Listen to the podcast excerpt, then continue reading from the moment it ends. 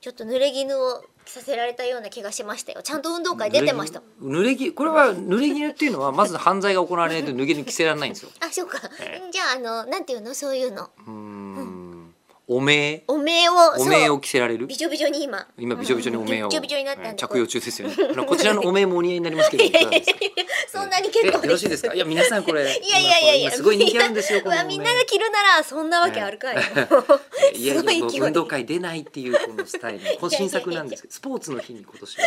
そうあの、はいはい確かにはい休んだりとかはいした悪い学生だった時期もあるんですけど、悪いのそれうーん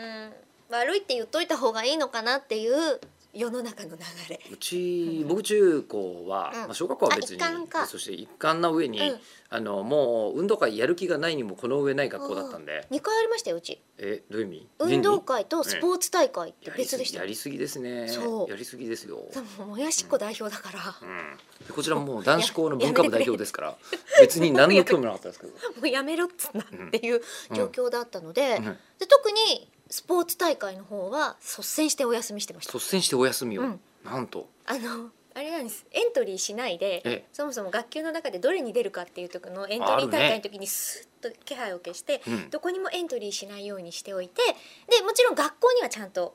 出動していたので、うんあえそんなこと可能なのうん、してました、へえうん、へえだってほら勝ちたいじゃないですかどのクラスもうんどうやら。うん、どうやらね、うん一言ですねだから勝てそうな人とか得意な人とかそれはまあがそうなるよねエントリーするからうんうんもう全然エントリーしてなくてもバレないんですよ。エントリーして、ああなるほどなんとなくもう少なくとも「おいエースの中村江里子どこ行った?」ってことになならないらないならないですうもともとが。おいおいと、うんいいええるかいないかがちょっとわからない感クラじスで対抗のね柔道柔道大会があったら中村江里子 をズバンズバンと投げては出さなければええ畳ごと投げるみたいなねどこ行ったってことはないわけですなよかねったですね。そうかそいやー僕も中高のその学校が、えーめちゃめちゃルーズな学校だったん ですようルーズだったの。ルーズだったんですあの朝点呼取ったら、うんえーあと出席ってことですか。出席で、うんあともう点呼休みと一緒っていう、うん、